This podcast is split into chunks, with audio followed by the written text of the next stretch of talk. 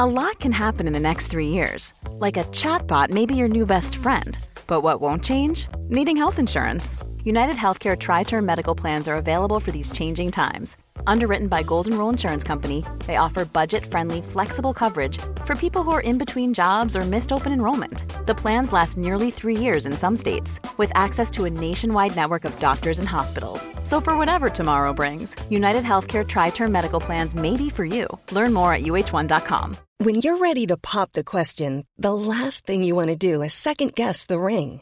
At Bluenile.com, you can design a one of a kind ring with the ease and convenience of shopping online. Choose your diamond and setting. When you find the one, you'll get it delivered right to your door. Go to Bluenile.com and use promo code LISTEN to get $50 off your purchase of $500 or more. That's code LISTEN at Bluenile.com for $50 off your purchase. Bluenile.com code LISTEN. Tash looks seedy but sexy at the same time.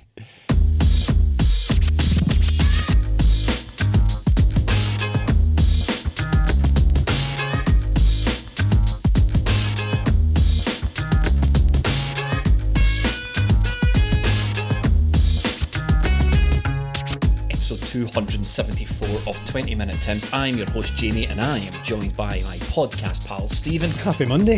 Happy Monday indeed, and Martin Melly. Unhappy Monday. Unhappy Monday for Martin Melly. The emotions are all over the place already. This podcast is brought to you by our Patreon service. Mark the editor's going to pop the address down there. It's also in the comments. If you like what we do on this flagship podcast, check out patreon.com slash 20 minute tims. Very simple. In exchange for your financial support, and it can start at about two quid a month, you get extra content.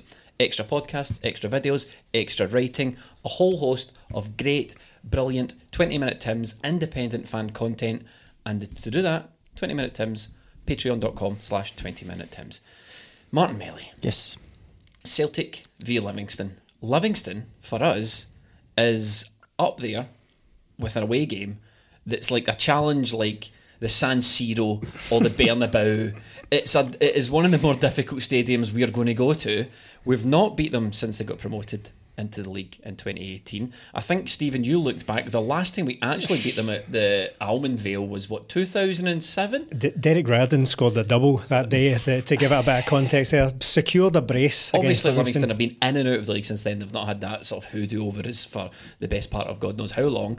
Quick maths. Um, but Melly, once again, watching that game yesterday, it played out like so many games against Livingston have.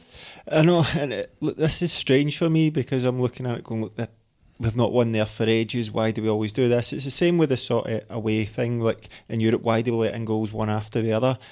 And I can't help going back to the, the that shouldn't have any bearing on it. This is a brand new team, new manager, new players, mm. yet we still fail to do this. And this one, yes, yesterday as it, uh, as we were on Monday tonight, I was like Saturday night. I was thinking, right, we're going to win tomorrow because they are gash. Yeah. Livingston are gash. Preview show, I was predicting four and five. Yeah, aye, aye. Uh, and it's not until you see see the start of the game and then you remember, oh, I yes, the pitch is terrible, but at the same time, all the reasons, excuses, whatever you want to call them, at the end of the day, it's the first game I've thought about Ange Postecoglou. You should have won that game. I'm not. I'm going to give you leeway in certain things, like the Betis game. There's circumstances, or reasons, mm-hmm. possible excuses, but that one yesterday yes, there's more reasons and all that, but mate, you should have won that game. I'm glad you're. I'm glad you're addressing him directly, referring to him in the third person there, because you you know he's watching. you know. and he's subscribed, and you should also subscribe, and you can do that by hitting the subscribe button down below and click the bell. And do you know what that does? It stops you having a tweet as saying when's the video out because you know right away when it comes out, and it saves us some precious time. Um, it, what you said, Melly, about Ange saying you know we should have won that game. Ange said it himself and, and it, it, was it was refreshing for me after the match, Stephen, to hear a manager come out and say exactly what we were thinking because we did the, the reaction, we did a live reaction, immediately yep. took to the mics after that match, produced a podcast and a video for the guys on Patreon, and what we said about the game, the things we didn't like, the uh, the, the problems with the, the approach, it was all what Ange said after the game. He said the mentality wasn't right. He said that the fixture got in the player's head a wee bit. They, they overplayed how difficult it was and how difficult it would be in the pitch.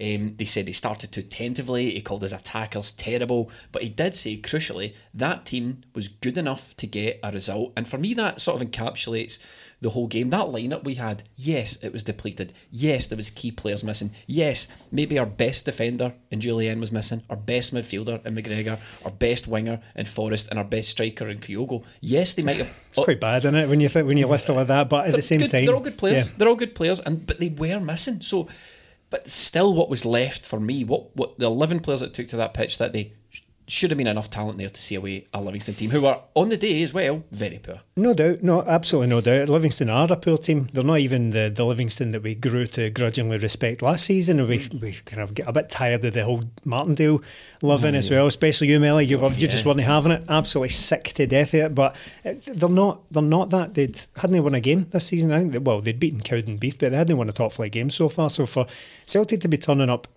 in some ways. Reading between the lines of what Ange just said there, fearful of the of the fixture a wee bit of the surface and all. Right, I get the surface and all that, but The surface is, I mean, it was it is awful. terrible. It is terrible. There's no doubt about that. That that is a hindrance. I wouldn't go as far to call it a leveler because ultimately we should still have better players than Livingston. Mm. So it doesn't level things. It makes things more difficult, more Football complicated. pitches shouldn't end up down the throats of sea turtles, and that's exactly what's going to happen to that pitch. Exactly. Absolutely, exactly. No one's thought this through at No. all. No, poor, poor Greta. I can't get a plastic straw at McDonald's, but Livingston are allowed that. Aye, but put a couple of tons of it down Yeah. on the ground at Livingston. Just I, no, the, the the surface is is tricky. There's no no doubt about it, and you know Celtic just seem to just be unwilling, unable to win on it. But there's a lot of this stuff floating about after the game about how. You know that Livingston are Celtic's bogey team, so you kind of expect this. No, Bogey no, teams no, don't exist. they don't exist. I know this. don't exist. This is like some sort of just hoodoo. This is like some superstitious bunkum. There's no such thing as a bogey, team. teams. well, look, bogey teams do exist somewhat. Say, for example, two managers who go head to head quite a lot, and one manager just kind of knows how to get Yeah, the yeah, best. That Chelsea Liverpool Mourinho Benitez. course, yeah, yeah. Th- that that sort of does it. And but when you're talking about, as Melly said, oh, a brand new Celtic team, Brand with a new Livingston team, brand new Yeah. Livingston team, well, a brand new manager. I mean, th- we should have. Uh, repeat myself here, but we, I just firmly believe we should have had enough. There's, doesn't matter. There's no real wider discussion for me to be had about recruitment, etc., etc. It's not even worth touching on for me, given the the context Livingston game, because I think what we had on the pitch was was was good enough. Now, the thing that really got to me, Melly, was Ange's approach to the game, or, or the, not Ange's approach, the team's approach, but he did take responsibility afterwards. This that wasn't Ange ball. That mm. wasn't the way we've seen Celtic approach games. It wasn't even the way that Stephen we saw Celtic approach the Betis game. But this sort of aimless crossing over Ajeti's head, it was driving me mental watching the game. Yeah, the first, even up to the Livingston goal, watching it back, I was like, even though I knew we were going to lose again because I'd already seen it, I'm like, mm. how do we lose this game? Because Livingston had one shot from distance before that, but Celtic were just had them penned in, and it was just It was one way traffic. it was there. Even their striker dropped in. And I was like, right, so Celtic are going to break them down at some point, knowing fine well they wouldn't. But the first twenty five minutes, you're like, You're arguing against yourself. I know. I was like, it must be a different game I'm about to watch here because the first 25 minutes, not that we were brilliant and we created loads of chances, but hmm. just the way the game was playing out, we were just pushing them back, we were getting into good positions, but it was just the composure at the very end. Abada getting to the byline or getting to a good crossing position and putting it behind Rogic, or Rogic getting into a good position and wanting a million touches, Yeah. or Jota just firing it over, or it getting caught under Ajeti's feet. It was just also such a lack of composure from Celtic and it just made me think why can we that was my throat there I don't know hit why can we do that at Happy, Cel- happy to let him take the blame because it's actually my throat. oh was it? I thought it was mine it must have came through my head aye.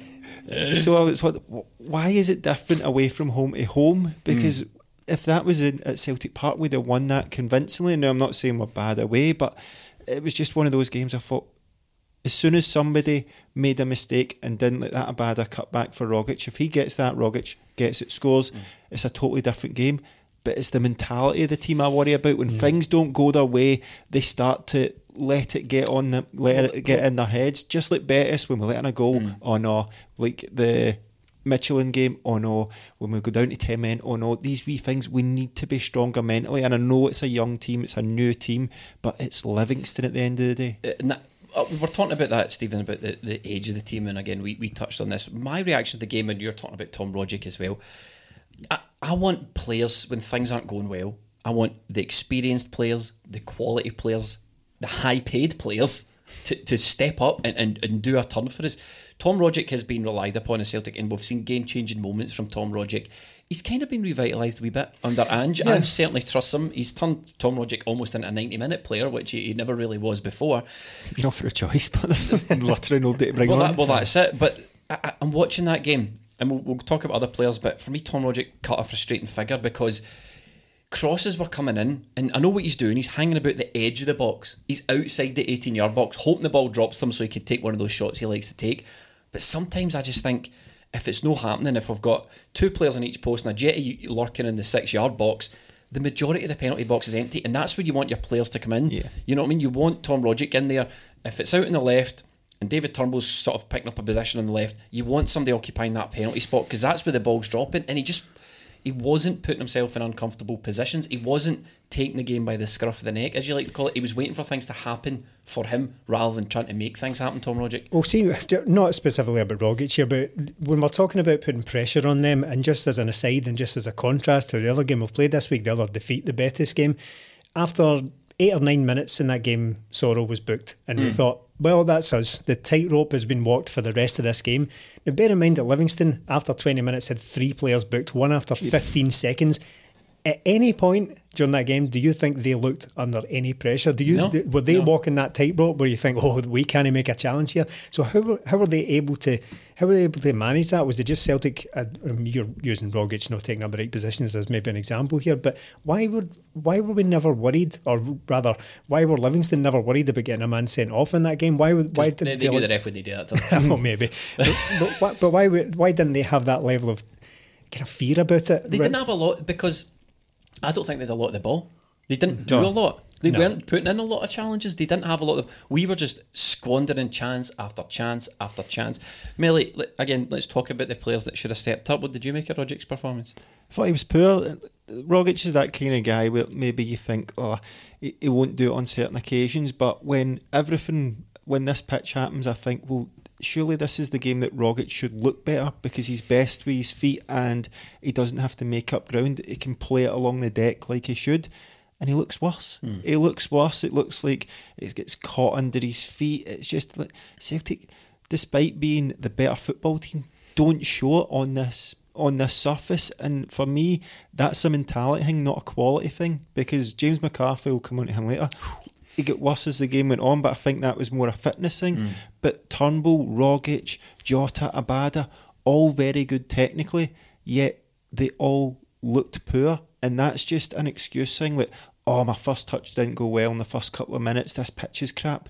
That's a weak mentality for me. You mm. need to go, right, I need to do better next time. I need to make sure the ball's going to come like this to me. This time I'll do that. But this is just this the way I like to describe it and using Neil Lennon, when we get beat off Livingston, remember we get beat 2 0 in the Yes. game, everybody still talks about Jullien get bullied, Yeah. and that's why I made a big no nonsense centre half. Neil Lennon called the players football snobs because they didn't want to perform on that pitch and mm. they used it as an excuse. I think you can say the same about yesterday. Neil Lennon was right. all along. In fact, he was right about absolutely everything. Bring him back. No, I, I agree with that. I think that there, there's, that there needs to be. this is no longer a coincidence, and I don't believe in curses and hexes over the hmm. team and all that. But it's no longer a coincidence that Celtic just cannot perform on this this pitch at all. It's it's too many times now over the course of several years that they're just not able to do that. Maybe it is a mentality thing, and I'm not just pulling that out of thin air because. Ange did make reference to the fact that they well, well hinted at the idea that they maybe just overthought it, hmm. or over over concerned themselves with the how- the difficulty of the fixture, over concerned themselves with how hard it is to play on these surfaces. And if if you're going into a game like that, then it's it may be, may well become one of those self fulfilling things. If Yeah. you think you're going to play badly on a, a terrible surface, chances are you probably will. A lot, a lot of these players were playing their first game on it, so Well, Yeah. it's probably the camp mentality into it. They're all talking to each other before the game comes up. Oh, you wait to see us pitch. Ah, it's it's absolutely terrible, terrible, man. man. You can't get your, you can't get the ball. It's traps under your feet every two seconds. You can't get. there- There's probably all of that in the build up to the game. But uh, I feel like we've we've covered the pitch and we've covered the mentality. And I If want, only Celtic had. um, I want to talk about James McCarthy. Oh. Uh, uh, Stephen, you, that noise Stephen made there sums up James McCarthy's performance. James McCarthy, first of all, do you think it's fair to say probably played out of necessity, Yeah. or, or do you think he was chosen over Soro because the manager firmly believed he was the better option? Because that James McCarthy performance for me was one very very lackluster, and two an example of another high-paid, experienced footballer who you're looking to make an impression on these games, and he made little to no impression on the game for me at all. Now there's a lot came out after the game about James McCarthy, about whether he's Ange's sort of player, whether he's fit enough to play this this sort of spectre of James McCarthy's injuries that have been hanging over him. I think we need to caveat this by stating the fact that James McCarthy never had a pre-season. He, he had COVID. He didn't train for was it 16 days. He's he's clearly not up to the fitness that he or the manager would be happy with, which suggests to me, Stephen, that it was more necessity than anything else. Probably because the the full context of this is that again I mentioned Soro. He had a he had a nightmare against Yeah, Betis, yeah. so really you're left with a choice of keeping Soro in the team, knowing that he, his confidence was probably taking a hit after the Betis game, or trying out the guy that everyone was crying out for ahead of the Betis game. Or me, me in particular, I fully expected having. Played some part against Ross County previously, almost scored against Ross County. I fully expected James McCarthy to play. I was shocked when Soro started. So for him to turn in that performance, really you're you're left with a, a, a kind of quite a poor choice between sticking with Soro and going with James McCarthy, who you may well know isn't fully up to up to Yeah. speed with it. I mean that that's a very real possibility. We There's- probably thought though as well that it's only Livingston. Ah, Ange yeah. probably looked at them and went, "Look, James McCarthy's like, look, I'm not up to full speed, but I can probably handle a game against Livingston." when you give these guys debuts, when you give these guys yeah. starts somewhere, and where you know Livingston for for many reasons in hindsight, it's not the perfect game to play them. But what we've found out through the course of the game is that they they weren't ready for this. But ultimately, we need to find debuts for these. We, we kind of spoke about this with Ross County.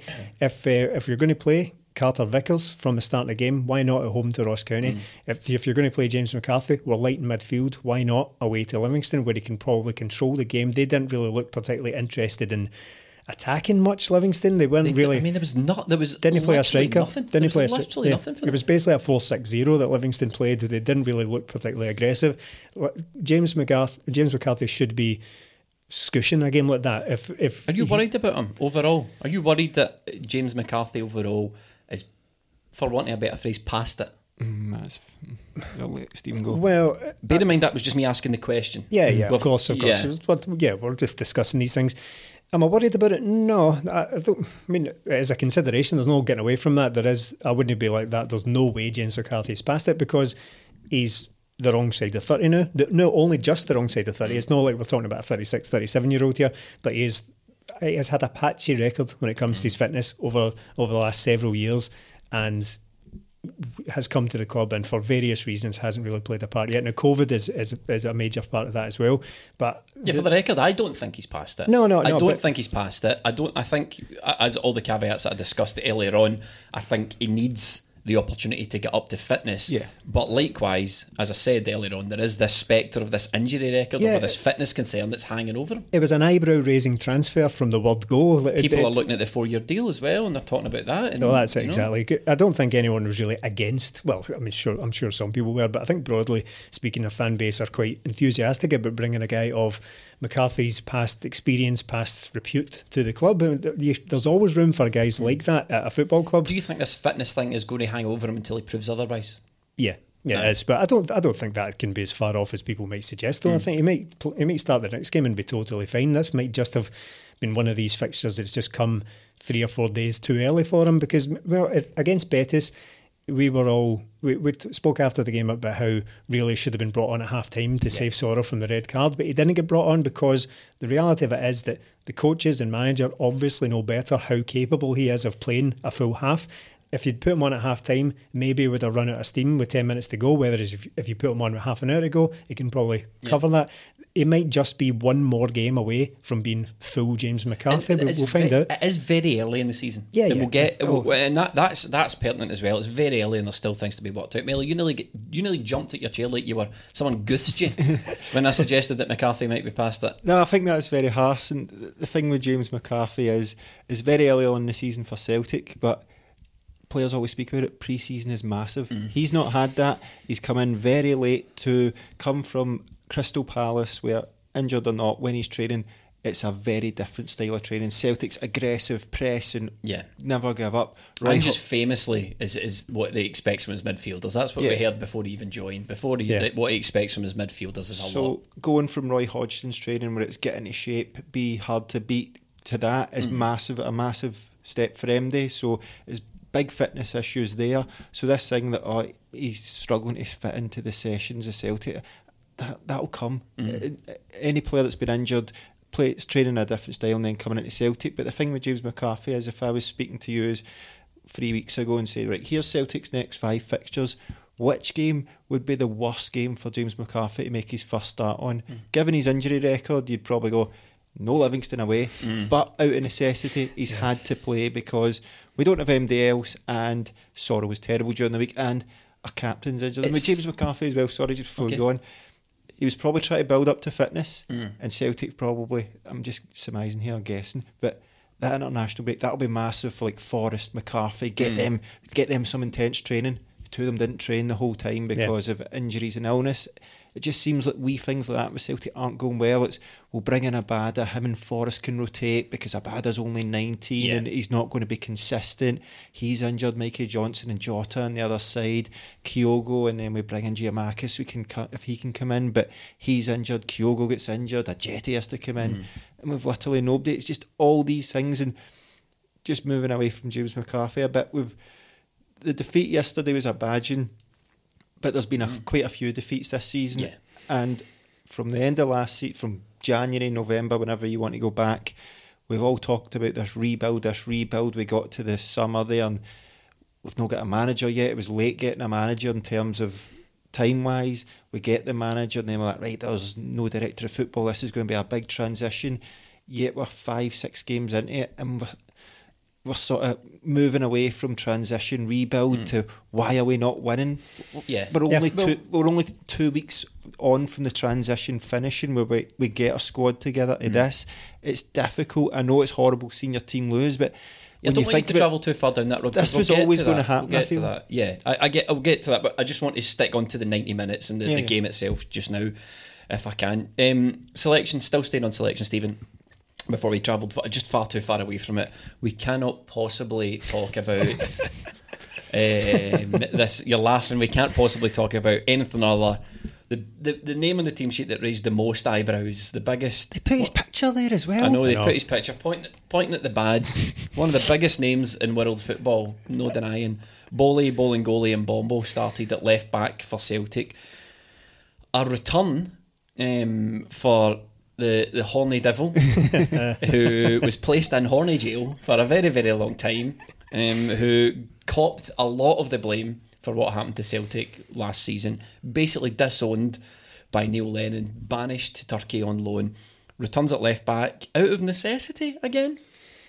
No, probably not. I, I, there's several options at left back. I would- I would suggest that, that don't necessarily lead a straight mm. line to Boli, Boli Bolingoli, and Manager Bumble. said he'd, he'd trained, he'd worked his, worked very hard last week. Okay, but yeah, I know you're sceptical about this because we spoke about this off camera. how impressive has he been in this week or couple of weeks in training that would get you a start for Celtic? Bearing in mind that he has been left out of the European squad entirely. the European squad was picked what, three weeks ago or something, but Aye, but I mean, well, this, Stephen's point is how, how much improvement do you Aye. think Boli's I done in three weeks? How has he gone from completely ostracised from the first team squad to first pick at left back in such a short space of hmm. time? If, if not, maybe it is a necessity, but to, to be I think that tells me, anyway, it's probably out of necessity. It Yeah. probably says Montgomery played 90 minutes during the week. not up to it. Greg Taylor's got a knock. Liam Scales is only just in the door. Maybe doesn't want to play him, and you've got Bolingoli there, who, on, on performance wise, he was okay. Oh no, I think it was. It was totally fine. A lot of people will probably just double down on the fact that he should never been that, that bastard should never be near the Celtic first team again after what he did. Right? Okay, I, I- fine if that's We've your. all been horny. I know. Come on, come on, guys. Um, but I, I just I found it absolutely. We've all sent the you up text at three in the morning and then got an EasyJet got flight to. Marbella. Exactly. Oh, we've all done it. If you, you haven't lived, but I, I found it absolutely mental. And a few of the comments we got on Twitter after the, the lineup was announced was that, oh, I love it, mad, uh, Ange, you mad bastard, putting, putting in Boli Bolingoli out of the blue. But there's no getting away from it, however it is sliced, whether it's out of necessity. I mean, necessity to a point how often does a player get dragged back after that length of time out of necessity? Because you do get players who will just never play for a club again until they're they're bombed out of the team. That happens up and down yeah. Britain, where you won't get you won't get players that it'd be like I, I don't know Chelsea suddenly playing Kenedy or something like that. You remember that, that guy who's been out on yeah. about 17 loans for them? It was some mental like that. But he hadn't started the game for about 18 or 19 months yeah. to, to, give the full context of how long it's been since he oh. was any kind of feature. His last appearance was on a plastic pitch against Kilmarnock, he was out, doesn't it? But the specialist, yeah. The, the, the, thing I can, I'm still sympathising with Ange here because mm. it, it's not just don't play Bolingoli. You have to look at, right, okay, what are the options then? Is it yeah. giving Scales his debut? So it seems to be every single game Celtic are giving players their debut. So there's Juranovic is a couple of starts. Carter Vickers, what's this, his third game? Yeah. Stephen Welsh comes in, he's 21 years old. And then if you play Scales, look at that defence. Mm. Is it just a thing that Bongo, I, know, I don't want to be all Gordon Strachan, but he is more experienced. He has played well, look, at this I mean, level before. If you chuck in Scales and it goes wrong, everybody's like, ah, he shouldn't well, that's, I mean, that is it. I mean, there this is, is what he's fighting against. There is a reality that exists, and what we could do maybe later on is play a game of many things are all happening at once. Yeah. you know, instead of just one thing happening, yeah. there's many things happening at once, and Bolingoli's on it. I don't think there's maybe anything wrong with saying Bolingoli's a better football than Liam Scales. Well, well, just or, or, or Bolingoli has had more training time with the squad and has a better understanding of what. I mean, Bolingoli, as far as I'm aware, has been training with the first team yeah. all summer, all pre-season. Uh, it, it makes sense with the options available. Liam Scales just been in the door and a bit of an inexperienced young player to play Bolingoli against only Livingston. Uh, that's it. But th- there's talk about uh, people have said, "Oh, Boling- only Livingston." Bolingoli is the best left back at the club, and see if you think that that's fine. He's still crap, but that doesn't say yeah. that doesn't mean he's a good left back. It just means the options are very poor. That he might be the best of a bad bunch. So the reason Celtic have Bolingoli is because they couldn't get rid of Bolingoli to bring somebody else in. So yeah. you're kind of stuck with this guy. And he's probably the highest paid out the left backs. We mm. paid the biggest fee for him. Four and a half million so or something. Yeah, it's very hard. Like I don't know how the board felt last year when Neil Lennon just banished him because like, well, this is an asset that you bought, Lennon, and yeah. you're just kicking him out and writing this off. So. That was going to be my next point. Actually, that it, it, in defence of Ange making that selection out of the blue it's not his job to manage the politics of last no. season, and yeah. that's why and Griffiths. And to be honest, he's made that pretty clear, yeah, he? that's why Griffiths was welcomed back in. That's why mm. he got a new contract and all that. And then started talking about him as if you know all it's going to take is a few goals and he'll be back on side with the fans and all yeah, that. Yeah, the Dundee fans. uh, right, yeah, but it's it's not Ange's job to manage all the shit that went down last mm. season and all the different reputations that were crushed and you know all the other behaviours and all that of last season. It's his job to get games won, and unfortunately that didn't happen, which has heightened all this stuff about McCarthy and Bolingoli and all that stuff. If they got a result yesterday, none of these things would be an issue because, see, I don't want to drag us back into McCarthy, but just to make a final point on that, there will be signings made this summer the length and breadth of Britain mm. who won't be featuring yet. Who, yeah. who, if you ask the manager, will just say he's not ready yet. Mm. So why McCarthy has been unnecessarily focused on in that regard. I don't know. I don't know what's really behind I that because the, it's nothing new. I, with, I, I, with, sorry, it's, it's nothing new with football. That'll happen all the time. I think the issue with McCarthy is it points to a, a wide, and maybe a wider issue and some paranoia that people have having. It touches on what Melly was talking about about the rebuild, yeah. uh, about where people see this Celtic team and where people see yeah. Ange Postecoglou, and people are saying these after the game that uh, people thought, okay, this is a failure of the transfer window again. It's a failure of the rebuild, and it's something you said, Stephen, that we don't know if these players are good yet. We don't know if this transfer window is successful no, no. because we've learned from last season that it, it, takes months to tell. And people people are pointing to McCarthy and going, "See, this is the issue. This is the failure of the transfer window here. High paid. Uh, apparently, Ange didn't want him." When we can address this, um, I find that difficult to believe. To be honest, I find it difficult to believe a manager was foisted with a player he didn't entirely want and a player joins a club where the manager doesn't want him. I'm not saying it's 100% not the case. I find it tricky to believe that. Well, the thing is, with Ange, we said it from the very start. Let, let, me just put a, a, bow on this because I've been misunderstood a couple of times in recent podcasts. I want to make sure I'm, I'm, getting my point across clearly. So people are, are pointing to this as a, as a failure of The manager is not getting the players he wants and not successful. But I want to come back to a point you made, Melly. Is this what are we witnessing the rebuild still in real time? Is this rebuild not a one window six week rebuild? Is the mess created and the problems we've got at this club is it a one season rebuild? Is it a two season rebuild? Is this what is this maybe what people are a wee bit worried about? They were bought into the idea of a rebuild, but the reality of it is it, it's not really going to plan. Well, it's the same thing when Celtic are at the end of last season. It was just play the kids, just play the kids. And okay, that sounds brilliant, Mm. but against Midtjylland, we went in with kids and we get beat, and it's where's the signings? So, Yeah. so that idea that you can just play the kids, well, we as Celtic fans, we want that, but at the same time, we want to win games. So you can't do that because we've seen that at the start Mm. of the season. Now we want a rebuild, but we don't want to lose games.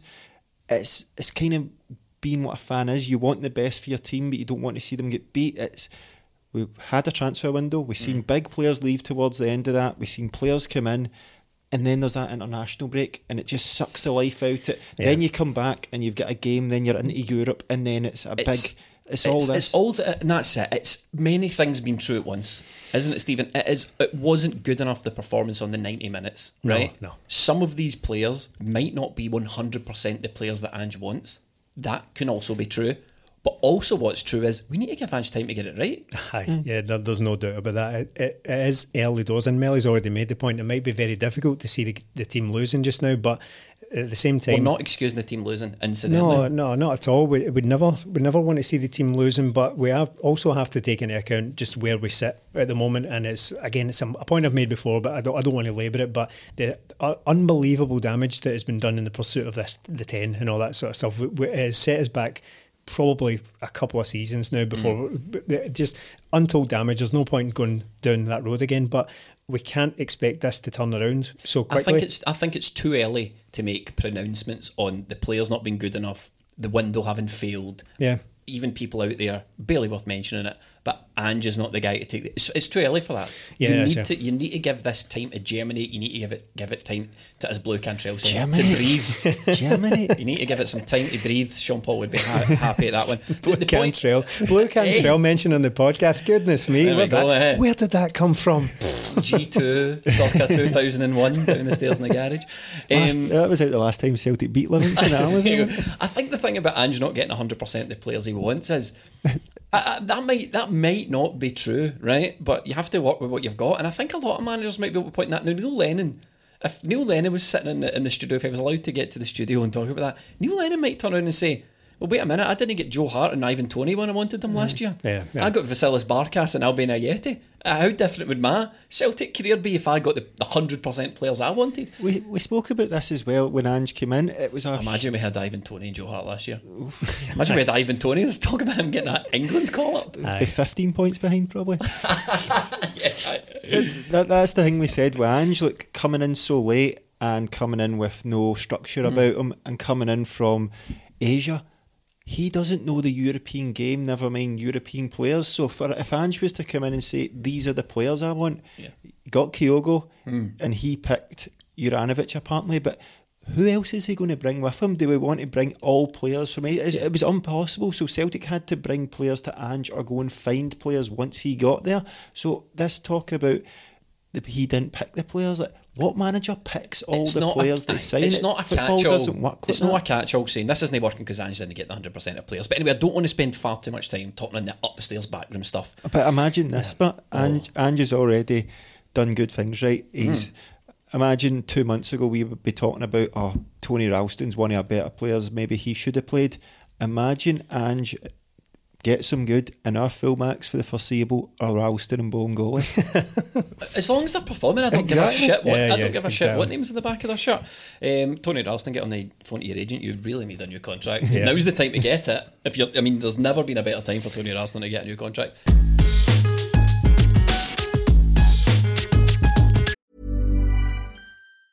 When you're ready to pop the question, the last thing you want to do is second guess the ring. At Bluenile.com, you can design a one of a kind ring with the ease and convenience of shopping online. Choose your diamond and setting. When you find the one, you'll get it delivered right to your door. Go to Bluenile.com and use promo code LISTEN to get $50 off your purchase of $500 or more. That's code LISTEN at Bluenile.com for $50 off your purchase. Bluenile.com code LISTEN. Hey, it's Danny Pellegrino from Everything Iconic. Ready to upgrade your style game without blowing your budget? Check out Quince. They've got all the good stuff shirts and polos, activewear, and fine leather goods, all at 50 to 80% less than other high end brands. And the best part? They're all about safe, ethical, and responsible manufacturing. Get that luxury vibe without the luxury price tag. Hit up quince.com slash upgrade for free shipping and 365 day returns on your next order. That's quince.com slash upgrade. I'm Sandra, and I'm just the professional your small business was looking for. But you didn't hire me because you didn't use LinkedIn jobs. LinkedIn has professionals you can't find anywhere else, including those who aren't actively looking for a new job, but might be open to the perfect role, like me. In a given month, over 70% of LinkedIn users don't visit other leading job sites. So if you're not looking on LinkedIn, you'll miss out on great candidates like Sandra. Start hiring professionals like a professional. Post your free job on linkedin.com/people today. Want flexibility? Take yoga. Want flexibility with your health insurance? Check out United Healthcare Insurance Plans. Underwritten by Golden Rule Insurance Company, they offer flexible, budget friendly medical, dental, and vision coverage that may be right for you. More at uh1.com. A final thing before we move on from this game entirely. See, when I'm, when I'm talking about how we shouldn't expect the, the turnaround to, to be so you know, perfect very, very quickly. It's hmm. just it's not, it's not going to happen when you're Yeah. introducing so many players. You're having so many debutants and people making their first appearance probably on these plastic pitches. We've got very young players coming in. We've got players trying to adapt to a new country, to a new club, to higher expectations. Sometimes I'll, I'll admit here, oppressive expectations from us, the fans, especially what we've been through last season.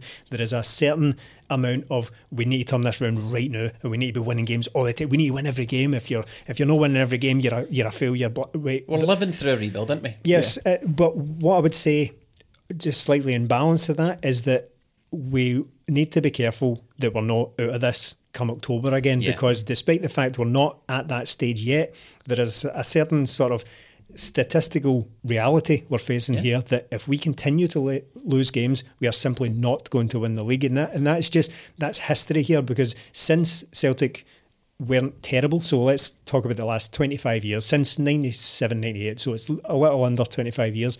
The most Celtic have ever lost in a season and still win the league is seven games. Mm. Now we've lost three already. Yeah. So that that is just a reality of And it. we're back to several things being true at once, aren't we? We're back to yes, we're living through a rebuild. Yes, this is a work in progress. Yes, the manager's still getting to grips and some players are still getting to fitness.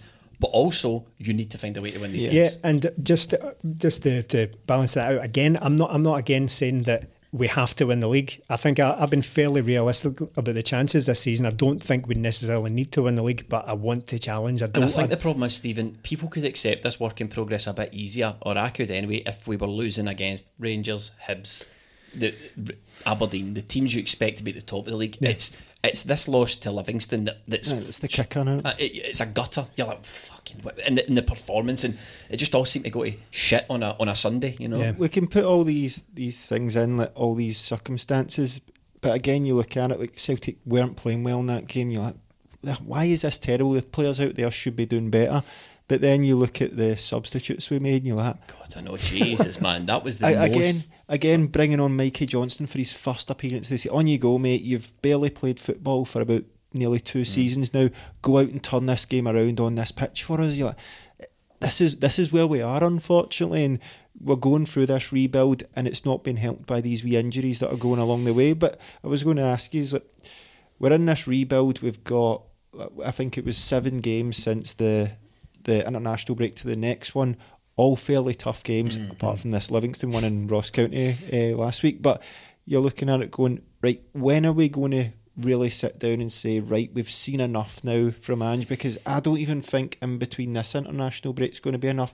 This one is going to Are be you asking when we make a decision on Ange's future? not a decision on Ange's future, but a decision on where this is going this season. Are we going to compete? Because I think you need to give him the season, no questions asked, hundred percent. I just think oh, that's quite a long. That is a bit. I, don't know. I, I'd maybe say up to? December, and no, then no. we can well, reevaluate. well, uh, maybe right, but because I, there's that window in there. I think he's going to get he's going to get this season anyway. I'm not. because I'm not saying be, sack him, but just Yeah. for us as fans, when are we going to say, right, he's had enough time now. Is this yeah. good enough? All right. Okay. I thought you meant when the when when I think we have to see. We just have to see improvement. I think We've seen I- it in some games, but know, not in ours. That's the we're frustration. and this is the problem. Having been guys that have been following Celtic for years, you, you, you see you see it with managers who aren't very good. Now I'm not saying that these are the same guys, but with Ronny Deila, he would win some games at home and the tricky away, and it was very very patchy. You know this patchy form. You need to put together the run of games, and you know it's. It's, it's a big old soup of a of a of a situation because shit soup. it's a big shit soup of a situation because we we we said when Ange came in, the one thing he must do is get backed. He must get backed, right? And I think we can all agree. He's no Andrew cannot be happy with the squad he's got. No, I He he's can't- not. He's not not been backed. He's not but- not been backed, but- it's back to the spectrum of a couple of things being through at once. Yeah. He's no got the players that he needs. He's no got all the players that he needs, but he's got a squad maybe good enough to be there or thereabouts by the end of the league, end of the season, and that's where we need to be. I, I don't know if you can. And by the way, incidentally, Rangers aren't very good at the moment. I've No. watched them against Motherwell; they weren't great. See the goal they get away with. I don't want to be one of these conspiracy guys coming on here, but that goal that they get away with it was outrageous. See the one they conceded? Embarrassing. Rangers were terrible.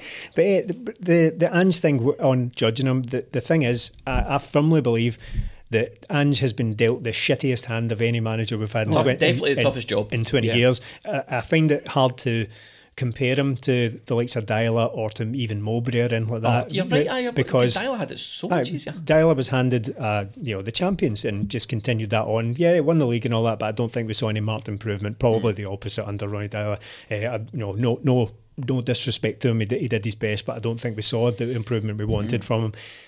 But Ange Postecoglou has been handed an absolute shit heap and, Yeah. and expected like a total write off of a card, basically. and On told- and off the pitch. Yeah, exactly. And he's stuck in the middle of it. Yeah, so that's what I will say in defence of him. I think I don't know if we can necessarily apply everything we would normally do to a manager because I mean we've had it pretty good. Let's mm. let's face it. So we we find that we need to reach back pretty far, probably to Martin O'Neill, to find the, the shittiest hand dealt to a manager that, Yeah. Uh, that a guy coming in has. And even that, like Martin O'Neill had a good, a pretty the- good the squad. squad he inherited. Ex- exactly. So we, Ange Postecoglou has had to replace effectively the entire first team apart from Callum McGregor, really. Mm. M- missing the captain, missing all the most experienced players, missing your top scorer, your best players, Edouard's gone, Chris, all gone.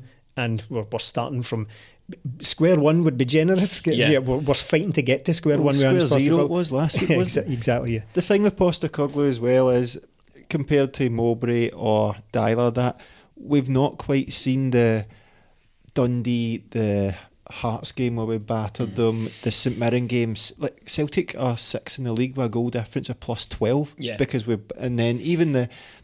They, those managers didn't quite have the Alkmaar. Alkmaar are a very good team. We beat them 2 0 and kept a clean sheet. So we can see what they can do, Yeah. but we can also see the crap So bit. And it's what- just what about it- getting that together and being a, bit more case of consistent. saying Livingston are a difficult team to beat? We have not beat them in a very long time.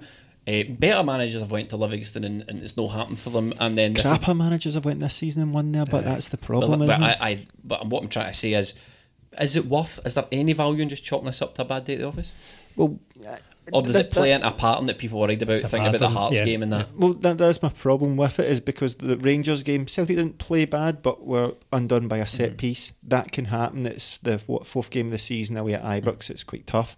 The Hearts game was the first game of the season where we were in absolute turmoil. So you can kind of write them off, but then you've got now we've got three away games. We've lost all three. You're like, well, I think what worries is me becoming. about it. I think what worries me about it, and we'll probably wrap this up because we need to talk about the Betis game a wee bit. I think what worries me about it is in all the games you've mentioned, Hearts, Rangers, and Livy, we never saw Ange Ball.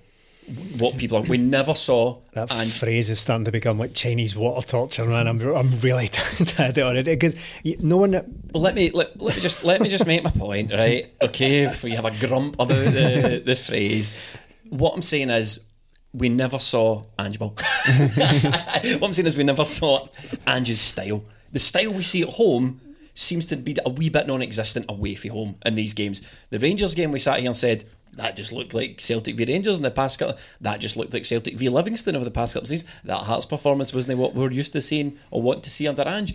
It's it's like a Jekyll and Hyde thing. These these games, and Ange admits it himself, aren't the way or aren't approached by this team on the pitch the way he wants the team to No, approach them. The, the Livingston game was It's not like we've played our own game and lost. No, we've no, no, We've no. had a completely different approach. that. That's the worry as well. That that's when, when we're talking about whether it's just a bad day at the office or whether it's just a pattern with these hmm. things. You know, we obviously we lose quite frequently there, quite quite frequently and draw. But it was the it was the manner of it. It just it was. I don't like to see a Celtic team look toothless up front, Yeah. and and quite frankly, without without wishing to disrespect the wee guy community, looked like wee guys up there. Do you know what I mean? See like Jota and Abada, who I think will be good players for Celtic. They're a Very little young, bit remember. Very young. very young, yeah, and and developing into a team. Again, all the stuff I said earlier: new new environment, new league, new pressures, everything. But at the same time, a, a little bit toothless up there, and mm. that's that's a worry. If the whole thing just depends on Kyogo Furuhashi, who himself has only played about ten games or something, you know. The, the last thing I'll say on it is how many teams are going to play very well without their captain and best player. It- it- Yeah. Yeah. People There's say a lot- recruitment, recruitment. How are you ever going to have adequate backup for No, your two best no. players? It just doesn't happen anywhere No. in football. So if that melee wasn't Ange Ball, and Ange Ball, as described to us before Ange Postecoglou came, um, was, you know, you might lose some games, but you'll score three, they'll score four, or you might win some games, you'll score four, they'll score two. That Betis game was hectic, it was frantic, and that was, I mean, that to me was the archetypal game as described. If you're going to lose, you're going to lose fighting. And but looking at the Betis game as a as a whole piece, we, I mean, forgetting the manner the, the way we lost the goals, but we, we really left one on them. We were aggressive in our approach. It was frantic. Again, missing key players going into the game.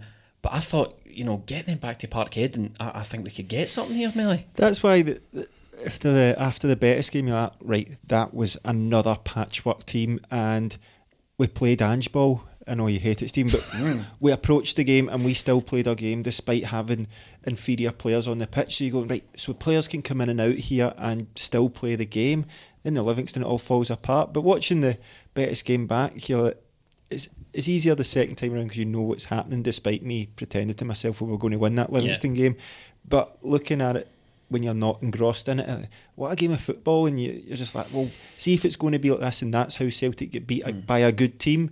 You can kind of take that because you can see the shoots of positivity and go right. See if I said to Stephen on the match reaction when we finished last thing, Stephen, in what fi- the fifth game against Betis at Celtic Park, a few players back, can we beat them? And he said yes straight away. That's what you want. Yeah. You want to see progress, and you want to see. Do you know what?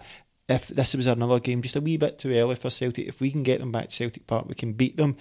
That's all well and good if you go out and beat Livingston, but it's just this wee taking it back. But the Betis game, good good start.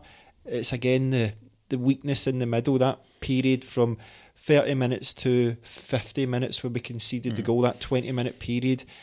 Celtic aren't going to go far if they don't have a good defence. Whether it's in Europe or at Celtic Park, you don't win a league with bad defences, and we need to get that sorted. I know there's changes all the time, but these are wee fundamental things. Like I mean, we saw it in the Livy game that Stephen Welsh was very weak on the ball. Very, Yeah, for the goal, very the goal weak on the most ball for, for the goal.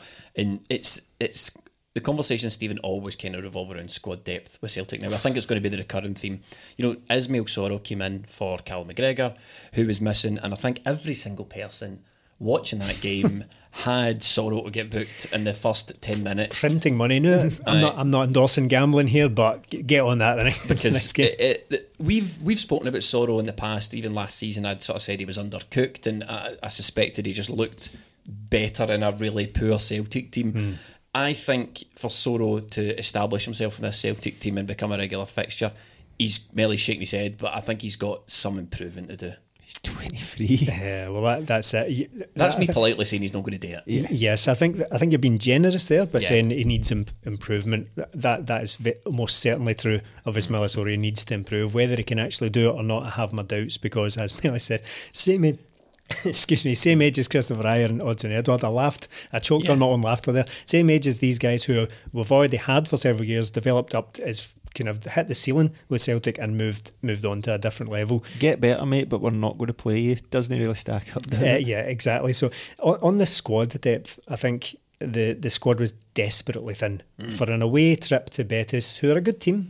Going any any European away team, uh, away fixture rather with um, with that depth of squad, missing key players, and I don't want these to be framed as excuses. They are reasons for which I wasn't particularly confident about the game. You, you, just, as Melly said, there's only so many players you can be missing. Your best player, your captain, your, several other key parts throughout the squad, and still expect to get a result. And I think the result in that context was very encouraging against yeah, Real yeah. Betis. Now, that obviously comes, we've done this kind of reverse chronologically. We've spoken about this after the Livingston game. So you come away from Real Betis thinking, oh, it's really encouraging. That really, uh, really That's bodes well for the future. Saying, yeah. And then you go and shit the nest in the very next game. I so think the difference in approach to the two games was stark, though. Yeah. I mean, you're looking at that going, how can you go and and take the game to Betis in that way and play the way we need to play and play to our strengths. And then in, in the Livingston game, it, it just doesn't happen. I mean, that that was that's the key for me. The squad depth is a real issue, but if we're going to get anywhere with this team, we need to we need to stick to Ange's principles when we're playing. Before before we move on from that, is it is that a is that a mentality thing? Maybe have we have we kind of done what to Betis what Livingston did to Celtic? I think there's I don't probably mean, something in that. You I, mean got up for the big game and then yeah. I don't mean try to close out the game. I don't mean don't play a striker and try and basically hit on the breaker. And mm. what I mean is, is it just human nature? Have we got well up for this Real Betis team and turned in a right good performance? Unfortunately, no, not getting the. No, no, no. It, it might be human nature, but it's no Celtic player nature. It's unacceptable. You can't, you can't because that's every yeah, every game. It's, it's, yeah, but you know, but it's line in the sand. You can't pick and choose when you want to turn no, up no, to be a Celtic not. player. That's part of the job, yeah. Aye. See on the style of play and the, the philosophy, looking at the first goal against uh, Betis, the ball out from Turnbull out wide to Jota and then the cross in. Can you do that in Almondvale? Yes. Do you think so? Get that ball out your feet and whip it with the outside of the foot to Jota. Rubber, rubber crumbs flying yeah. everywhere now. No, but you can. But I don't want to bang on about the Livingston game. I, I know what you're saying, but there was no excuse at all for the approach for the wingers at Livingston game. Well, because when Soro came on, he, he, within about three seconds of getting the ball, he knew exactly what to do. Fizzed the ball right into Ajeti's feet, and Ajeti took it in the turn and nearly scored probably the best chance of the game. And Soro kept doing that. Now he hit it 150,000% far too hard a lot of the time and nearly broke Ajeti's leg. But he's, he's an enthusiastic wee guy and he was trying to influence the game. What we did, uh, it's what we did in the Betis game is what we should have done in the Livingston game. It goes without saying. But yeah, I think you can do that at Almondvale. The first goal was an absolute cracker as well. That's the kind of thing you want to see from Celtic: get the ball, get it out wide, and get it into the box. And there's a Ajeti. I said, I think I said it last week, or I said it in reaction.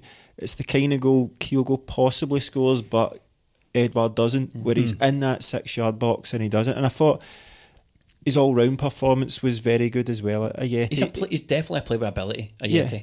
But then that was the thing. We've seen it from last season. He can score goals. What else can he do? Mm. Then his performances dropped and the injuries came in. But with that game, you're thinking, right, he, he done well against Ross County getting his goals, but we need to see more from the performance. Betis, we've seen that. He was holding up play, he was linking players in. You think, right, go on and play against Livingston, go on and do this. And it just doesn't work out for him. But the thing with him is, you need to create chances for him. And Celtic didn't do that against Livingston, but did here. And he gets the goal, he's in the right place, he wins the penalty, and you're thinking, well, this could be another player that we could get something mm. from here. And when we went 2 0 up in Dreamland, Juranovic stepping up for the. What a penalty that was. The penalty 2 0. But again, as soon as they scored, I thought, we're going to get beat here. There was 60 odd minutes left of the game. Yeah, that's that's the whole Celtic two thing, goals isn't in it? Two minutes for Real Betis. That's it. Might just be my perception, but it feels like that's just too too often now, isn't it? Yeah. It's the it's the quick fire goals. It's it's almost like as soon as I concede that one, it's an inevitability that, that another one is going to come again, right back. This is a new team, so it shouldn't be anything to do with this team. But exactly. Is it just is it a Celtic thing because we as Celtic want to be on the front foot attacking? So is this the trade off we need to make when we get to Europe? Bit, yeah. Because we would you rather play like Rangers and just be boring but win games one two 0 or would you be rather be Celtic and win four one or that? Because yeah. we're looking at it now rarely in my lifetime have Celtic ever been able to defend. Even Martin O'Neill's team shipped goal after goal away from home in Europe like this. I mean, you go away from home in Europe and you'd be expected to be a 1 0 down within 10 minutes. And I know this is a completely different team, but is this the way it's going to be with Celtic, the way we play? I, I, I, don't think it's that. I think it comes back to the players again. The, the Betis goals, who was at fault really for the first one? Well, this is it. The, the Even the Betis goals or the, the Livingston goal were not torn apart Yeah, it's but, just uh, I was talking about the best goal. Who was it? Who was at fault for the first one? Would you say? the first one. It, Jota and Soro kind of made kind of half-assed attempts. Yeah. at Yeah, and the- then it, Anthony Ralston was kind of sleeping a wee bit. That was the first goal. That was the second goal. Was that Yeah. the second goal? Right. It's always the point I was going to make. There was it's always the players that just aren't quite good enough. It's always the same names coming it's up. a It's second too late. It's it's the players. It's Stephen Welsh, maybe not quite good enough yet. It's Anthony Ralston. Ah, he's been performing well, maybe not quite good enough yet. Soro, we know, not quite good enough yet. Comes back, squad depth. It's when we have to, when we've no got that best 11, which, uh, no, uh, kind of like, no manager really can say, right, I've got my perfect 11 and everyone else is crap and, and expect to win anything. But it's when we dip in, when we seem to dip into the pool, when we're, we're reducing the quality a wee bit, then these players are, are flagged up again. Soro, Ralston, okay, he's playing well, but he was at fault. Maybe that's just a stretch too much for him. Stephen Welsh, these guys are you're just like uh, they were all, all all players who replacements were probably bought for, but we're, we're back into the pool to get them. even, even Carter Vickers steps up, but it's just one of these. It's just these we not individual errors, but individual lapses of concentration. Like the- I mean, not every goal- goal is preventable. Like, No, no. and and you know, it's not a case of like I know there's like a trend at the moment where as soon as a goal goes in, everyone tries to find out exactly who's to blame Yeah, for it yeah. and pin it on somebody. The point I was making was all these goals, a lot of these goals rather could be chalked down to just players maybe who aren't good enough at the level. they're uh, I, don't- I don't know quite know about that, but the sorry, Stephen. The thing with the the Celtic goals this season are just see if a team scores a good goal against us. Mm. Fine, I'll take that. Make teams work hard for Yeah, the goal. yeah, the yeah, the first the first goal, as you're saying, Soro. Why doesn't he make the challenge? Because he was stupidly booked a mm. couple of minutes into the game. The second goal. Why is Carter Vickers deeper than Starfelt and then calling offside, then second guessing himself? Yeah. Why is Anthony Ralston not aware there's a guy over his shoulder then when he, until he runs past him? It's just these wee simple things. Like it's not the one mistake, but it's the lapses in concentration that if we didn't make them, you wouldn't notice it in the the state in the the game. But when it goes wrong, it goes badly wrong, and this is what you need to cut out because this is when you get chopped up in Europe. And Celtic aren't getting ripped apart, but they're getting chopped up because they're making these lapses in concentration. And it's not as if you can go, oh, again, it's Carter Vickers' fault, again, it's Starfelt's fault. It's a different player each time. And you make an interesting point as well previously is that why is it in the DNA? Because like, I immediately said, I put it down in my notes watching the game as well, and we spoke about it in the, the reaction to the Betis game. I, I thought it was very much like the AC Milan game from Yeah, last- from 2020, where raced into this amazing lead. How have we managed to get into this mate, it's too position? How have we managed to get into this position in a game nobody fancied winning? And then it's just, it's the quick fire, it's the two, three minutes apart, the goals conceded, right? And, and you think, well, well, will Celtic have done it again? But why? Because I think they get a nosebleed. yeah, uh, but, but why, I'm being largely rhetorical here. I'm not expecting an answer here. But why is it? Okay, I'm gonna give you one. But why is it different players that do it? Why different Well, managers, it's- well, different think coaches? It's, it's Game management, maybe. Uh, well, I think what it, it plays into is, and I was the, I was being slightly facetious when I say you get a nosebleed. You, your game plan, oh, you go shit. Oh, we we're two 0 up. What's happened? I mean, we you go into the game expecting to get beat. You go into the game and you just think in the back of that, your head the whole time, oh, they're going to score. I mean, they're def- I mean, there's no way this team are not going to score against us. And then the goal comes and you go shit. We knew that was coming. You're getting a bit panicked, and it is. It's maybe no. It's maybe not something that is in the DNA of Celtic. Maybe it's something in football matches where the underdog gets a gets two early goals. You know, and we didn't. But and I, I think that's what is in the DNA of Celtic. Stephen is the need to be on the front foot, the need to attack. It's almost the perfect storm because Livy go a goal up. They see no problem with putting 11 men behind the ball and, and, Yeah, yeah, and com- uh, the stats, they completed 90 passes or something the whole game. So Livy go 1 0 up, shut up shop. What's not in Celtic's DNA is to go 2 0 up within, what, 20 odd minutes or whenever we went 2 0 up and shut shop at that point. Would you ever be confident of Celtic going The 2 only- 0 the- up? Look, the Remember only when beat manager us, that- the only manager that did that was fir- Strachan. The only manager that's how hmm. Strachan got results in Europe. He would score one or two goals and then he would you, he would just slow the game right down and people hated it. Aye, but he yeah. got but he got results in Yeah. Europe from time to time. Now, I'm not Terrible saying he's a better, I've not seen a better manager than Ange Postecoglou. That's not what I'm saying. Didn't play by the book, played by his own rules. But, but what I'm Strachan. saying is, I think what's in Celtic's DNA is to be on the front foot.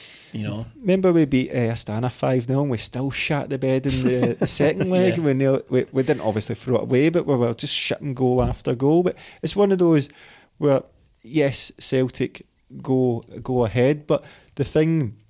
It, it can't be a DNA thing because it's different players, different manager, all this sort of thing. But the problem Celtic have over the so many years the same thing keeps happening. We are not prepared for the Champions League games. So in these games, we concede bad goals, and that feeds in it from the start of the season. So as soon as Celtic let in a goal in any game, then it's oh we might concede another one. What we need to do is get a fucking shit together for the start of the season, and not, because look at the Brendan Rodgers second season when we did beat Astana five 0 That was a settled team that went into that game, third qualifying, uh, the last qualifying, and we absolutely battered them five 0 We've never done that since in a qualifying game. Every year we go into these unprepared, and it filters in to the season into every game. It's Celtic letting a go early in the season from a set piece, so that's it. We've still got the same problems as last year, mm. despite it being a completely different team. Celtic let in two goals in quick succession. It's the same problem we've always had, despite it being a different team.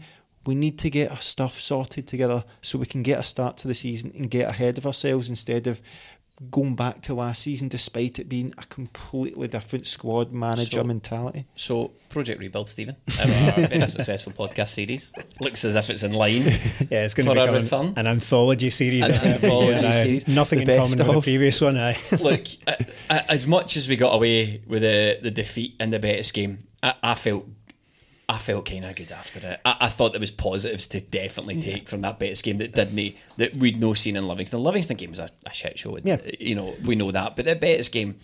There, there were positives for sure. Well, taking into account that we're going to have better players coming in. Yeah. Hopefully- Yeah. I mean, we're, we're going to have all the stuff we've already been talking about. No Callum McGregor, no Kyogo, no Jullien as well. To a lesser extent because he's not played at all yet. But Even guys like Forrest, Forrest- Giakoumakis, all Yeah. options, aren't they? exactly. So So to see the Yak against um, Yak. against Raith Rovers, I think, and Here- Ange said that. By the way, I think Raith Rovers is massive for us just to get players fit. Yeah. Uh, Celtic, well, I'm not going to tell Ange Postecoglou how to do his job, but Scales, McCarthy, Soro, we need to get Giakoumakis, we need to get guys, Mikey Johnston, Forrest if he's fit, we need to get guys game time so we have some options.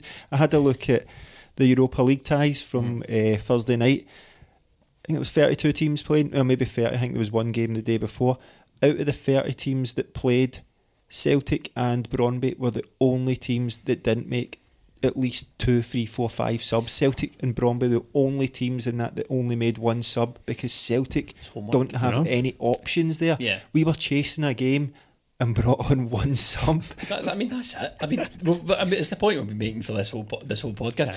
And on that, that covers our coverage of the games this week. But regular long term listeners will know that every season we make bold predictions, including our player of the year and a new new one, breakout player of the year, rather young player of the year, and breakout performance of the year. So what we do is we make three bold predictions and we review them at the end of the season. Stephen, I'm going to come to you first. Who's going to be player of the year for you? I, think we're all going to struggle to look past Kyogo here anyway. I would ah. just, I would giving it the. Although, bear in mind, in past seasons we have gone. I think it, there was one season in particular, maybe two or three ago, where everyone was just like, we'd be all just giving it in Cham now. Yes. remember he started the season absolutely on fire. I can't remember when it was. Well, I just give, just give it. season, I. Was give it in Cham right now. He's been absolutely phenomenal. But. It would take it. It would take a very bold prediction to take it away from Kyogo at this mm. stage. So it's boring. It's a little bit predictable, but I'm just going to go Kyogo. I, I, I can't see past Kyogo. He, I think, is going to end up Player of the Year. Uh, it looks like it's his to lose already. So Player of the Year is definitely my choice. Is going to be Kyogo. I'm, I was going to go against the grain, but and pick Cal McGregor, but he's been there that long, he kind of deserves it. But Kyogo's the new thing, and he's just he's going to get it. And That's if what he I went. stays fit, That's what I went with last year. I said Cal McGregor's kind of due one in it, and in a but sh- the gigs. in a way, it would be a shame if he still doesn't get one. Still doesn't get a, an official twenty minute Tim's Player of the Year. Cal McGregor. It's the one thing he's got left to win in his Yes. career is the twenty minute Tim's Award for Player of the Year. But I, it would take a take a brave man to go against Kyogo. To be honest. Who's going to be your breakout slash surprise of the year? Uh, I think. I've, I've been I've got one that's a bit controversial. Yeah, I've been very, very wrong in the past. Doesn't have to be a young days. player, yeah, yeah. I'm, I'm going to go with.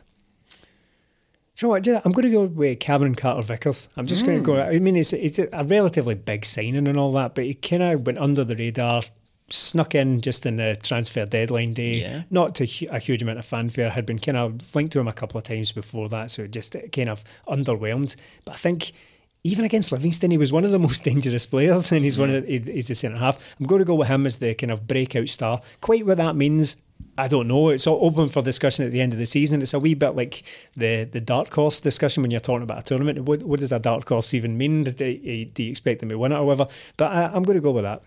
Uh, that's quite a difficult one for me, but I think if you'll let me have it, I'm going to go Liel Abada because I think he's going to have a dip in form, Mm. but come right back into it, and then by the end of the season, he's just going to be the the main man for that position. No, nice one. Joe Hart. Joe Hart, right? okay. Joe Hart is going to end this season as a firm, firm fan favourite. He's going to put in a lot of good performances for us. He's already saved our bacon a couple of times. Livingston kept us in it, even though we weren't in it at the time. I thought that save uh, that he pulled off against Livingston. Well, at the risk of repeating ourselves every week, that we've kind of bypassed the Joe Hart, the kind of now standard Joe Hart chat that we have Yeah. basically in every podcast. But he did produce big saves Yeah. in both of these games. Actually, the Betis and the Livingston game, there was one kind of weird one where he almost kind of bicepped it over the Yeah. bar against Livingston. Had that gone in, would be in serious bother. There was one for the wee, the wee, even weirder and weirder Forest brother. Yes. to- towards the end of the game as well. So another big performance. So yeah, a, a good choice. Now on to the bold predictions. Hmm. Bold prediction. I'm just going to go right in at number one. Kyogo is going to outscore Dembele, Edouard, or Griffiths' best seasons. So he's going to outscore all of them. 40 goals? Yeah. Over 40 goals? Gee, oh, That the is temperature just raised, bold. went through the roof in this He's room. to, and then, uh, do you know why I'm going to wish that to happen? So we never hear about this Griffiths 40 goal this season ever again. If, what better a reason? What better Yeah. reason for him to stick those goals in? Was he on now about six or so? 41. I just want 41. 41 goals. That's, that, that's wild. So, uh, if anyone hasn't heard this before, the bold prediction is the brackets mad shite. Yes, it- it's Yeah. bold for a reason. Yeah, yeah. We want one of them to come true. It's bold for a reason. Stephen, what's your Exactly. first bold prediction? But on the Kyogo tip, and I've kind of cheated with this as well because I'm slightly recycling and slightly tweaking one that I've used in seasons gone by. Uh, g- people may remember that I once predicted Ryan Christie to get double figures in goals, assists, and bookings. I'm going to apply it to Kyogo as well because I, there is that wee, Oh, a wee hint of aggression about him. He- Yes, He, likes to pull jerseys and all that. So, I- but I'm going to pull back on it ever so slightly. He's going to fail. He's just going to come slightly short of the triple double. He's going to get nine bookings this season, but double figures for everything else. Melly. Ange Postecoglou will leave Celtic at the end of the season. No. win or lose. Oh. No, you think you just can't put up with our shit any longer? oh, Jesus. oh, Jesus. oh, that- this is Very reminiscent of my famous Brendan Rodgers one at the time. Um, my bold prediction number two might might have a, a bearing on yours. I think by the end of this season, all major boardroom positions at Celtic will have changed, and we will have a director of football. so, uh, Desmonds across the board. A, a mixture of Desmonds and Strackens. There we go. Yeah, That is bold. I think that's the one we're going to look back and go, "What were you thinking?" We still with the same stooges in there. Next one for me, then I'm going to go with right Adam Montgomery. I, I don't really know what first choice really means anymore. Mm. So what how I'll frame it is that I think Adam Montgomery will. Well, f- how about this for a criteria? Makes more appearances starting than he does off the bench. Well, what I was what I was going to say is that I- how, how I'll frame it is that he will be selected for major fixtures ahead of Greg Taylor. So in effect, the quote first choice left back come the end of the season. But how I'll measure that is by him being selected for major fixtures ahead of Greg Taylor. Uh, That's been thrown into disarray with the return of Boli, Ryan. Yes. Maybe talking pish, but that, that's what I thought. Mikey Johnston will outscore Jota. Mikey Johnston, have you seen the boy play? oh, he's back. Stephen, any any issues with that? No, no. I, you know what? I tend to forget about Mikey Johnston. I tend to completely forget him, to be honest. But he is, as I've already alluded to, he's He was add- nearly my breakout star. Mm, Jota was nearly my breakout. adding to the wee guy quota. Mikey Johnston comes straight back into the wee guy contention up front. So yeah, can can never have too many of them. Final one for me. Callum McGregor is going to be a one season captain. Oh, I suppose we won't. Well, that, that is a bold prediction that we won't find out about until next season. So we, can't, we can't really revisit that. Is that, one. is that cheating? well, that's, so, the, so, so does Melly's. Melly's cheating. Ange might leave in the summer. Ah, yeah, yeah, we're not true. doing these till the middle of September. We'll Ah, that's I true. will revisit them. aye. A couple more from me. I've got, I'm ah. going to go for David Turnbull. Spreading his bets, Melly. David Turnbull to outscore Alfredo Morelos Oh. this season. So he's already got three or four. I think he got that hat trick as well. Man, that's bold. And Sobel Cameron Carter Vickers. That's just fucking mental. Right. Cameron Carter Vickers to outscore real El Carter. Vickers love in here. wow, where did this come from? And just a final one again, mad shite. Okay. Joe Hart will square up to a member of Rangers coaching staff. Oh, Nice. Jimmy Bell. Ho- nah, he's nah, he's not got, daft. he's not got that in him, but preferably that wee weird guy Michael Beale. I just I want to see them. very weird. I want to see them pulling each Michael other's collars. Beale is a weird looking guy. He is a weird. Yeah. It looks like he's got a plucky chin. Uh, my last one is Bosun Lawal to make at least three appearances by the end of the season. Off. Stephen, three whole appearances. Jings, man. Three. Wow. Three starts. Three star. Uh, I mean, that's. I mean, Jesus Christ, Melly. Okay. Wowzers, trousers. Yeah, not very bold that one. Did you just think that up while you were sitting there? Yeah. Yeah, I thought so. Right, okay. And on that bombshell. Oh, happy birthday, Henrik, by the way, before we go. Oh, Is it 50 happy today? birthday, Henrik, and happy birthday, Stephen. Yes. By the time the next podcast rolls about, it'll be your birthday. Henrik Larsson is almost exactly a certain amount of years older than me. Stephen doesn't want a fuss made. well, let's let's let's You want a wee fuss made. let, let's what, what we'll say is that it puts to bed a long running joke of the podcast that we often say about our ages. Yes. There we go. An office based gag Yeah. that we say that we all fit into a certain category. That will be the end of that. I, I'm disappointed in you. You have had a whole year to remind everybody every month that your birthday's coming up like Jamie does and you haven't taken it. December. Mine's is, mine's is still a couple of months away. I don't start. I don't start the birthday run up to the birthday. Usually begins about October. So that's when. Uh, Is it not exactly four months to your birthday today? Eh, no, it's four months tomorrow. Tomorrow. to my What's the day? birthday. Yeah, See, see, I knew that. I'm, Close. I'm, I'm better. There we go. You're the- you're- that's why you're the best one. And on that bombshell, four months tomorrow to Jamie's birthday, we shall wrap up. I just want to say thank you so much to everyone who listens to us and who watches us when we're available on YouTube. Um, Melly, would you like to say goodbye? I would. Goodbye. Stephen, would you like to say goodbye? Goodbye, folks. Thank you for listening.